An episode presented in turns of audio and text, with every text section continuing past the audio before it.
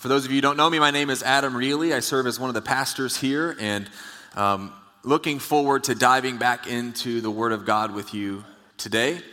Um, we are going to be doing a standalone. This is the only week of this particular series, but we are going to be looking at the phrase one accord, um, the idea of unity, and what we are called to as the body of Christ in this world that we live in. And so when I think about unity, there's a lot of things that come to mind, and I'm sure there's a lot of things that come to your minds. For me, I grew up playing sports, and so playing football, basketball, and baseball from little on up, I think of the different teams that I was a part of growing up. And and maybe like you, I was a part of some bad teams that didn't have a whole lot of unity, um, but I was also a part of some good teams where there was a good sense of unity amongst the players on that team. And sports might not be your thing, so maybe it's music or it's the workplace, but that idea of team is something that we are all passionate about, and you know when it's a good team and when it's a bad team. And many times it's the unity that makes it good or bad. I think of the, the missions trips I've had the opportunity to lead here at Maranatha. I think it's like twelve or something like that since I've been here. And what I love about missions trips is you get to see the spiritual gifts and the talents and the passions of members of the body of Christ come to life. And you're working on a project, and, and you're in your You're trying to bless some group of people during this missions trip. And what is so amazing about a missions trip is you get to see all of the people of God working together with unity to accomplish a goal, to accomplish a purpose. So I think about missions trips. I think about marriage and family and just how important it is that we have unity in our marriages, that we're on the same page, that as we walk through the trials of life, the difficulties of life, we're unified with our spouse. If you're in a family, the importance of kids being in unity with mom and dad, and mom and dad being in unity with the children, it's hard to come by. It's not easy. Having a home that's peaceful and unified is something that you have to work towards. But the beauty and the peace of a home that is centered on Christ and unified around that goal of bringing glory to God, what a beautiful thing. Now I wonder, when I use the word one or unity or one accord, did anybody think about church? Because if we're honest, sometimes church is not the place that we think about unity. Maybe you've had a bad experience with church, and you walked through a church split, and you saw the broken relationships, then everything that happened because of that. Maybe you've been a part of conversations when one believer is arguing with another believer. One believer has a perspective or an angle on a certain issue or topic, and another believer has a completely different angle or perspective on that same topic. Let's be honest, church many times is not the place of unity that God calls it to be. But we can be different. The body of Christ here at Maranatha Bible Church, we can be set apart. We can live according to what God wants for us, that we would be a light in a divided culture. We could be a witness to the work of Christ in a divisive culture around us. We can be united. We can stand as one. We can live in unity. That's what we are called to do as the body of Christ. If you have a copy of God's Word, I'd encourage you to meet me in Romans chapter fifteen. Um, we're going to jump around a lot today, but we're going to start here. Romans chapter fifteen, we're going to be in verses five through seven to begin. And so I just want to read this. And then we're going to break it down kind of phrase by phrase and just the powerful message that it is for us as the body of Christ seeking to live in unity with one another. It says this: "May the God of endurance and encouragement grant you to live in such harmony with one another, in accord with Christ Jesus, that together you may with one voice glorify the God and Father of our Lord Jesus Christ. Therefore, welcome one another as Christ has welcomed you for the glory of God. Let's talk about this first phrase here. It says, may the God of endurance and encouragement. Now back in verse four, if you just want to glance up one verse, the Apostle Paul is writing and he says that through endurance and the encouragement, specifically the encouragement we receive from the scriptures, is where we can find hope in life. Like, that's good news for us today. That through the scriptures and through our relationship with God, we can find endurance, we can find encouragement, we can find true hope in life. And it's found in God's word in a relationship with him. And then in verse five, Paul says that the God of the Bible is the God of endurance and encouragement. The God that we have relationship with. The God that you can know in a personal way is the God of endurance. He's the God of encouragement. But what does endurance mean? A lot of times when we're reading God's word, we can just fly right by some words, assuming that we know what that means. But what does it mean to endure? Well, the word endurance means steadfastness. It means waiting with expectation. It means that we're persevering, we're living with patience, that there's a kind of long suffering about us. John fifteen, where Jesus is speaking, would say it's to abide, it's to remain, it's to hold fast to the hope that we have in Jesus Christ. And we serve the God of all endurance, who has empowered us by his Spirit to live that kind of life ourselves. It says, may the God of endurance and encouragement. The word encouragement means to comfort. It means to exhort someone else. It's to use our actions and our words to lift someone's spirit. It's in times of suffering and loss and grief, it's to console someone, to show compassion on someone. And again, what I want you to see here is the character of God, that he is the God of all endurance, and he is the God of all encouragement. May the God of endurance and encouragement, and here's Paul's prayer. He says, grant you to live in harmony with one another, in accord with Christ Jesus. And so what, what I want you to see here, and why I have it bolded on the screen, is that it's a gift.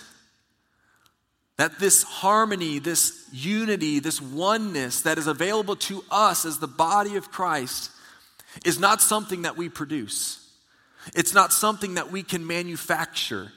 It's not something that we can work hard enough to create on our own. God gives his church unity as a gift. But what that means for us is that we are called to steward that unity in a way that is honoring to him. And so it's given to us as a gift, but the question is, how are we stewarding the unity, the oneness that God has given to us through his Son, Jesus Christ? Grant you to live in harmony with one another. I love this. It, it shows us that we are called to live in unity, to have good relationships with those around us, specifically with our brothers and sisters in Christ. Jesus calls us in the Great Commandment that we are to love one another, that we are to count others more important or significant than ourselves, that we are to serve and to show mercy and compassion to those around us. I love what Paul says in Ephesians chapter two, so we're going to be kind of bouncing back and forth here between Romans fifteen and Ephesians two for a moment, because he picks up this theme of unity being played out in our horizontal relationships in Ephesians chapter two. It says this. It says, therefore, remember that at one time you Gentiles in the flesh, called the uncircumcision, by what is called the circumcision, which is made by the flesh by hands. Now just pause for a moment, just so we're all understanding the different kind of people that are involved here. Throughout the Old Testament, we know that God called a people to himself. It was the Israelite nation, the Jewish people.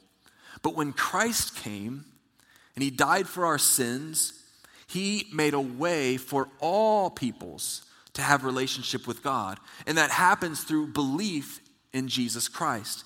And so now Paul is writing to these believers, and he is talking now to Gentiles, which were non-Jews, people from outside the nation of Israel.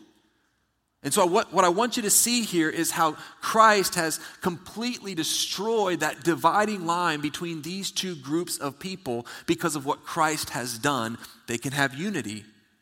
He goes on in verse twelve to say, remember that you were at that time, talking about the Gentiles, separated from Christ, alienated from the commonwealth of Israel, strangers to the covenant of promise, having no hope and without God in the world. Verse thirteen, don't miss this. But Christ, but now in Christ, you who were once far off have been brought near by the blood of Christ. Amen? That's our testimony.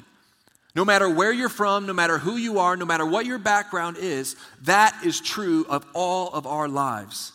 But now in Christ, you who were once far off have been brought near by the blood of Christ.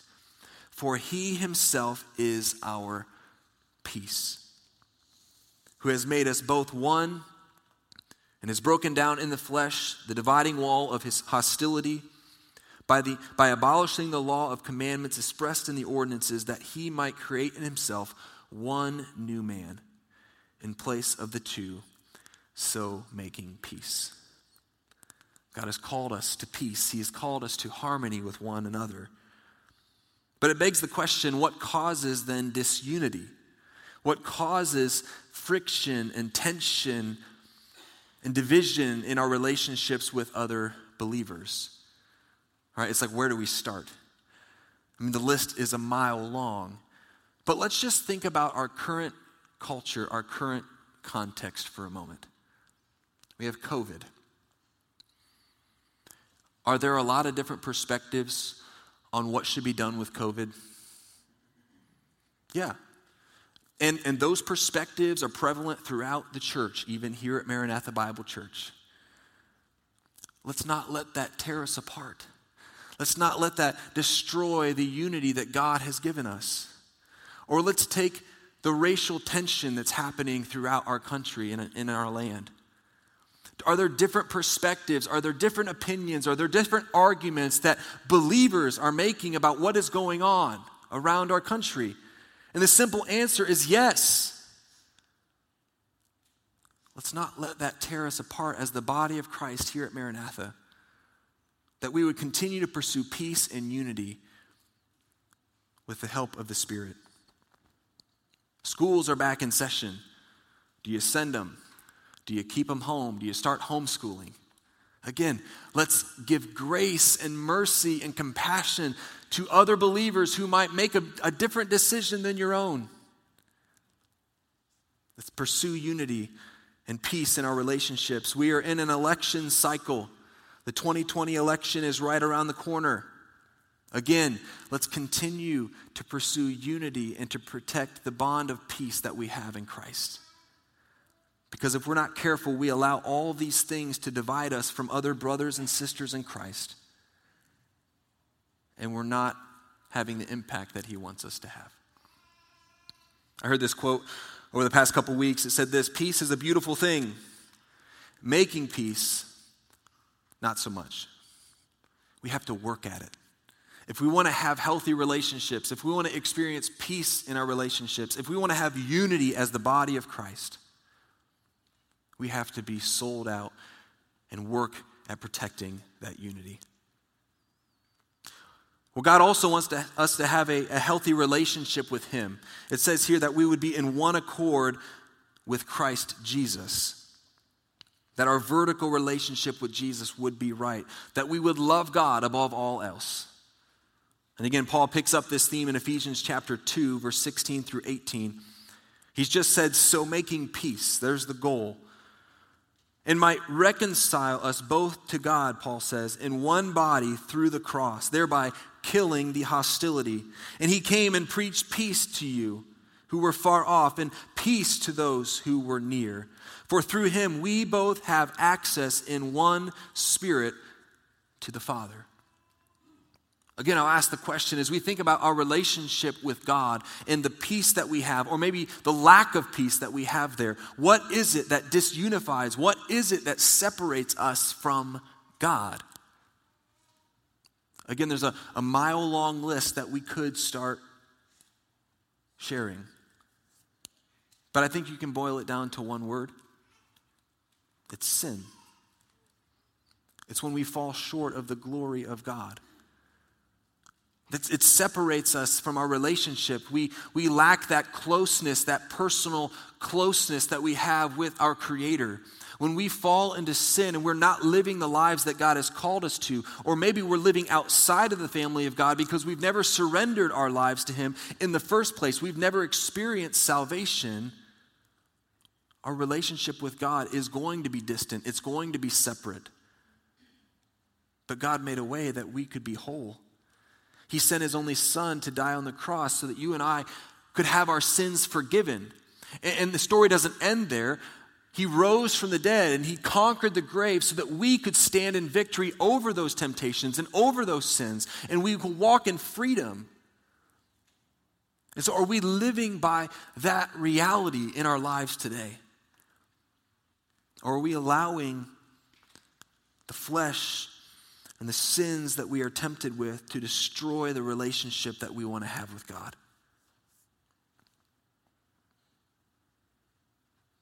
May the God of endurance and encouragement grant you to live in harmony with one another, in accord with Christ Jesus. In Romans fifteen, back to our main passage, Paul says that together you may with one voice glorify the God and Father of our Lord Jesus Christ. I love this verse. I love this phrase because in it you find the ultimate purpose of the church. And what is that purpose? It's to glorify the God and Father of our Lord Jesus Christ. That's why we're here. That's why we exist. We desire to bring glory to the God of the universe. And the question is, how do we do that? Well, again, our passage tells us, God's word specifically tells us that we can bring glory to God, the Father of our Lord Jesus Christ, by being together, by having one voice, by living out our testimony in unity, granting forgiveness and mercy and grace to those who wrong us, being committed to staying together and unified no matter what comes our way. Again, in Ephesians chapter two, Paul writes this: "So then, you are no longer strangers and aliens, but you are fellow citizens with the saints." Isn't that amazing? Fellow citizens with the saints of old. We are members of the household of God, built on the foundation of the apostles and prophets, Christ Jesus himself being the cornerstone, in whom the whole structure, being joined together, grows into a holy temple of God. In him you are also being built together into a dwelling place for God by the Spirit. We're one. We're called to be one house. We're called to be one structure built on the foundation of Christ, to live out our testimony as the body of Christ in unity for the glory of God. And then in Romans fifteen, he concludes, Paul concludes and challenges us by saying this: "Therefore, welcome one another." How do we do that? He says, "As Christ has welcomed you." Why? For the glory of God. I mean, just for a moment, think about how Christ has welcomed you. For a moment, reflect and ponder the amazing grace of our Savior, Jesus Christ, that he stepped out of heaven and onto this earth to live in this broken system. Jesus Christ, the Son of God, steps out of heaven and onto earth, takes on human flesh, He's tempted in every way, yet he is without sin. He, he lives the perfect life that we all should be striving for. But throughout his life, he's misunderstood. He's led at the end of his life to the cross, where he is beaten and mocked and put on trial unfairly, and he dies for your sins and for mine. The perfect Son of God, becoming the perfect sacrifice for our sins. So how has Christ welcomed us? Well, he has welcomed us into the family of God when we put our faith and trust in him. Paul says, therefore, welcome one another as Christ has welcomed you for the glory of God. And so we are called as followers of Christ. Yeah, we speak truth, but we do so in a loving way. We extend the grace that God has extended to us. We extend the mercy that God has extended to us. We forgive when those around us wrong us or say things or hurt us, because we're called to welcome one another as Christ has welcomed us for the glory of God.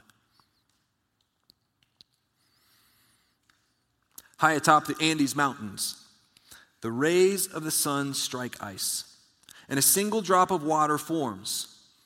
It begins to trace a hesitant course downward, gradually joining with other drops of water to become a steady stream. The stream gained speed and strength, and thousands of feet below and hundreds of miles later, what were once single drops have now converged to become the mightiest river on earth, the Amazon. Flowing into the Atlantic Ocean at a rate of more than seven million cubic feet per second, the Amazon is more powerful than the next ten largest rivers in the world combined.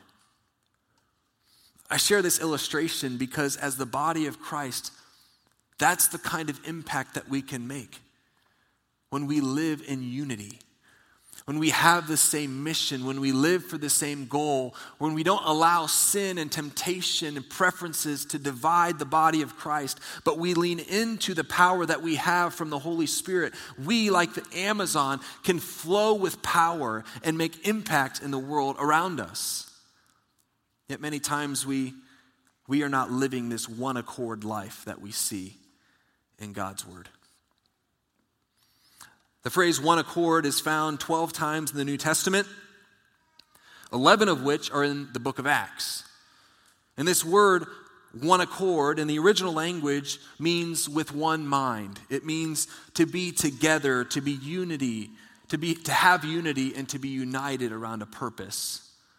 And so what I want to do in the time that we have left is I want to look at the passages in the book of Acts where the church was in one accord. As Pastor Butch said earlier, whenever the condition of one accord exists, something happens. There is power in our unity. There is power when we live our lives in one accord. So I have three kind of declarations that I would want to pray over our church and pray over our people this morning. And here are those declarations. The first one is, we stand united in our passionate pursuit of Christ. We stand united in our passionate pursuit of Jesus Christ.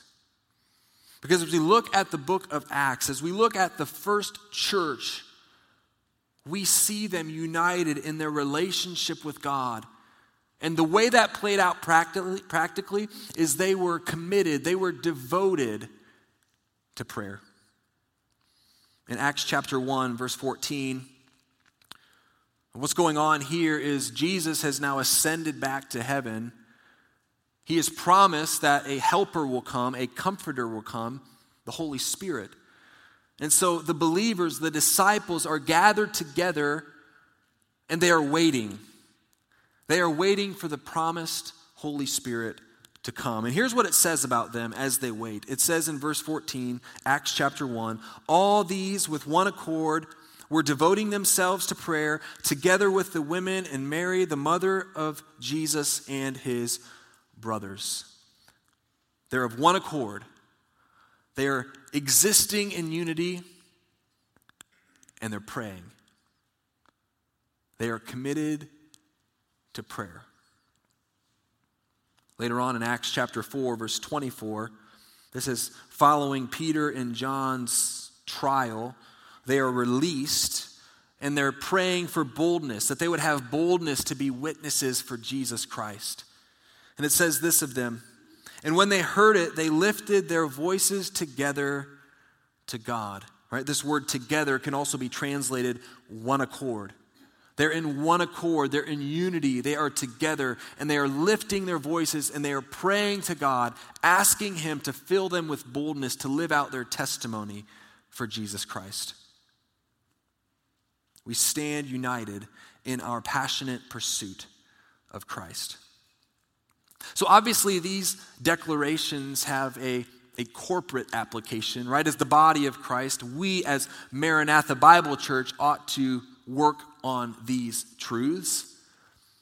But I want to make it personal for you. And so under each of these declarations, I want to follow it up with a question.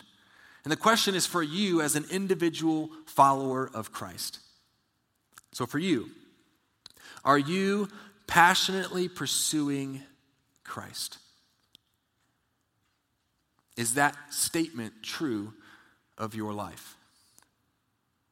If not, what are you passionately pursuing? Because I know for a fact that every single one of you in this room is pursuing with passion something.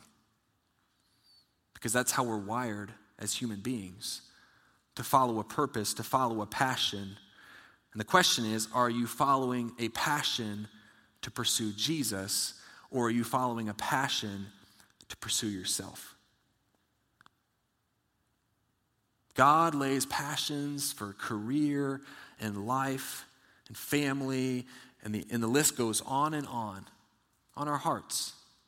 But are we living out those passions for the ultimate passion of pursuing Jesus Christ with everything we have? So I want you to reflect on that today. As you think about your life and where you're at today, are you passionately pursuing Jesus Christ? Because we will stand united when we stand in our passionate pursuit of Him. Secondly, we stand united in our commitment to gather as the body of Christ. What I want you to see in the book of Acts is that the church in Acts was united because they were regularly meeting together at one time in one place. All right, so I've got a number of passages that I want to read for you so you can kind of just follow along on the screen. But when we look at the church in Acts, they were committed to one thing, and that was being together in person with one another. It says in Acts chapter two, verse one, when the day of Pentecost arrived, Pentecost is when um, the Holy Spirit descended upon the early church, like what they'd been waiting for, what they'd been praying for. When the day of Pentecost arrived, they were all together in one place. Later on in Acts chapter two, verses forty-two through forty-seven, it says this about the early church. And they devoted themselves to the apostles' teaching and the fellowship and to the breaking of bread and to the prayers. And awe came upon every soul, and many wonders and signs were being done through the apostles. And all who believed were together and had all things in common. And they were selling their possessions and belongings and distributing the proceeds to all as any had need. And day by day, attending the temple together and breaking breads in their homes, they received their food with glad and generous hearts, praising God and having favor with all the people. And the Lord added to their number day by day those who were being saved. Later on in Acts chapter five, verse twelve, it says, now many signs and wonders were regularly being done among the people by the hands of the apostles. And they were all together in Solomon's portico. I believe it was this ministry philosophy, this desire to be together, that led the writer of Hebrews in Hebrews chapter ten to write these words. He said, and let us consider how to stir up one another to love and good works, not neglecting to meet together, as is habit of some, but encouraging one another, and all the more as you see the day drawing near. The question, as we consider these truths, is this: are we committed to gathering with our church family? For you individually, for you as an individual follower of Christ, are you committed to gathering with your church family? You're like, yeah, I'm here. I'm here. I'm gathering. But I would challenge you maybe a step further. You, you might be here on a Sunday morning, but you know as well as I do that when you come here on Sunday morning right now, it feels a little different. And so our desire for you as a follower of Jesus here at this church is that you would be connected, that you would not just slip in and slip out on a Sunday morning, but that you would have a spiritual family, that you would be a part of a small group or an A B F, that you would be a part of, as we heard earlier, the, the women's ministry, the men's ministry, that you would take a step to develop real life relationships with followers of Jesus Christ. Because as we look at the The New Testament church, as we look at the, the book of Acts, what you see is a commitment to gather as the body of Christ. That happens on Sunday mornings here at nine and eleven. We gather as the body of Christ to worship our Savior corporately. And I believe we gather throughout the week when we gather in homes, in middle school ministry, in high school ministry, in college ministry, men's and women's, A B Fs, connect groups. We are gathering as the body of Christ, and we are pursuing fellowship with one another. This is nothing to say against digital forms of church gathering. I believe there's a time and a place for that. But I also believe as the body of Christ, we were created for human connection. We were created to have relationship with one another. So we stand united in our commit, in our commitment to gather as the body of Christ. And lastly, we stand united in our desire to make decisions that honor Christ. We stand united in our desire to make decisions that honor Christ. Because as we look at the book of Acts, the church in Acts, we see that they were united in their decision-making. And again, there's a lot of different passages, there's a lot of different texts that we could go to, but I'll just take us to one. In Acts chapter fifteen, verse twenty-five, it says this: "It seemed good to us, having come to," there's our word, "one accord, to choose men and to send them to you with our beloved Barnabas and Paul." And so what you have here is the early church, the leaders of that church have come together and they have experienced unity. They have unity, they're of one accord, and they make a decision to send workers to support the ministry of Barnabas and Paul. There wasn't division, there wasn't an argument, there wasn't, well, maybe we should send, they came to one accord. They were in unity in making their decision. Now, it doesn't always happen that way, right? Because again, we all are individual believers making up the body of Christ, and sometimes we have different opinions on what should be done. So the question is, is it possible to disagree and still maintain unity? Is that possible? Sometimes in our culture today, it doesn't feel like it.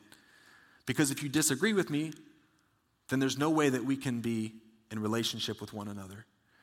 But I believe as we look to the New Testament, as we look to the model of the church, again, we more than anyone in our culture and around the world have the opportunity to be a witness for Christ in how we live out our testimony in unity. So, is it possible to disagree and maintain unity? Now, simple examples would say yes. Like I had a, a good friend growing up that was a, a uh, Michigan Wolverines fan, right? And I was a Buckeyes fan. But at the end of the day, we were still friends. We disagreed on who we followed, but we were still friends, mostly because the Buckeyes seem to win more than Michigan does as of late. But in our everyday relationships, as we wrestle with different topics and we have different opinions, is it possible to disagree and maintain unity? And my answer to that question is yes. And here are three ways that you can do so. Ask these three questions of yourself. As I engage in this conversation or I engage in this relationship, number one, am I pursuing peace? Is that my goal? Am I pursuing peace in this conversation? Secondly, am I loving others? Is my goal to show love to them? Yeah, I'm speaking truth, but I'm doing so in a loving way. And thirdly, am I counting others more significant than myself? I believe if your answer to those questions is yes, we can have healthy dialogue. We can disagree with one another, but maintain unity. It's when we find ourselves not pursuing peace, we're just trying to win the argument, when we're not loving others, and we're not counting others more significant than ourselves, that's where relationships start to break down. So here's my question for you. Is your greatest desire in life to make decisions that honor Christ? Is that your greatest desire? If not, what is your greatest desire? Because I believe as followers of Jesus, the driving force of our lives, what should motivate our decisions and our actions and our words, is that we would honor Christ, that we would live our lives in a way that brings glory and honor to him. I believe that happens in unity. I believe the name of Christ is lifted up, that we are able to bring glory to the God and Father of our Lord Jesus Christ when we live in unity. Like that Amazon river that starts with a couple droplets of water that converge to become a stream and then eventually dump into the greatest river on the earth, and the impact that that makes. I believe the body of Christ, both locally, regionally, and globally, when we stay firmly connected to one another, when we live our lives in unity, there's nothing that God cannot accomplish through us. I love Paul's prayer here in Romans chapter fifteen. May the God of endurance, may the God of encouragement grant you to live in harmony with one another. Two quick ref- reflection questions, and then we'll be done. First, as you take inventory of your life, as you think through your conversations and your relationships, number one, does your life demonstrate a commitment to unity? Be honest. And what are some specific ways in which you need to grow in unity this week? Secondly, how does a desire for unity shape your prayer life? Because again, unity is not something that we manufacture. Unity is not something that we produce as the church. It's something that we protect. It's a gift that God has given to us. And so, how will you pray for the unity of the church each day this week? Because the church needs it. The church desperately needs individual followers of Christ, families coming together and praying for unity during this season of our life. That we would live differently, that we would be united of one accord for the glory of God. Let's pray about that this morning. Father, I thank you for your word. I thank you for an opportunity to to learn of unity and learn of what it means for the body of Christ to be of one accord. And so, God, this morning, as we go from here, God, I pray if there are relationships with other believers that we need to mend, that, God, you would help us to have boldness to pursue them, to seek forgiveness, and to be reconciled with our brothers and sisters in Christ. And God, if there is something that is separating us from you, that if we are lacking unity in our relationship with you, God, I pray that we would confess that sin, that we would repent of that sin. And God, that you would draw us close into a relationship with you through your Son, Jesus Christ.